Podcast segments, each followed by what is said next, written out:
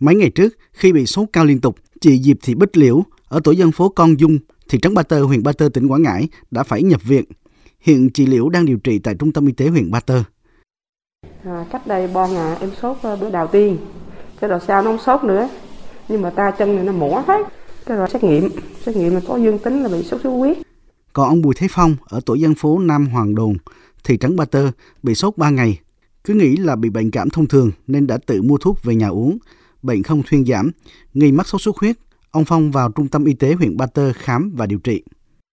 Cách đây ba hôm rồi, tôi mua thuốc cảm tôi uống nhưng mà cảm thấy nó không có, không có bớt. Thế thì xin vô bệnh viện để khám thức như sốt xuất huyết ấy. Bà Đinh Thị Mai Hương, Giám đốc Trung tâm Y tế huyện Ba Tơ tỉnh Quảng Ngãi cho biết, 3 tháng qua, số ca bệnh sốt xuất huyết được ghi nhận trên địa bàn huyện Ba Tơ liên tục tăng cao.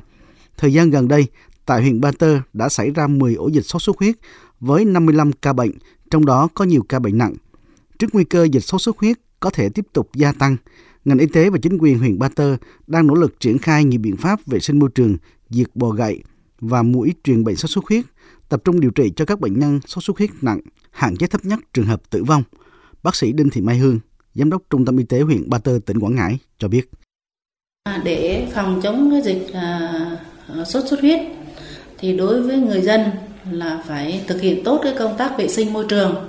Thứ nhất là những cái nơi mà mũi có thể sinh sản như là nước nó đọng ở các cái lu ở các cái lốp xe là chúng ta phải tiến hành dọn dẹp hết đi để cho không có cái cơ hội để nó nó đẻ trứng. Cái thứ hai nữa là người dân phải biết được các cái dấu hiệu của à, bệnh sốt xuất huyết và phải đến ngay cơ sở y tế để được thăm khám để tránh những cái hậu quả đáng tiếc xảy ra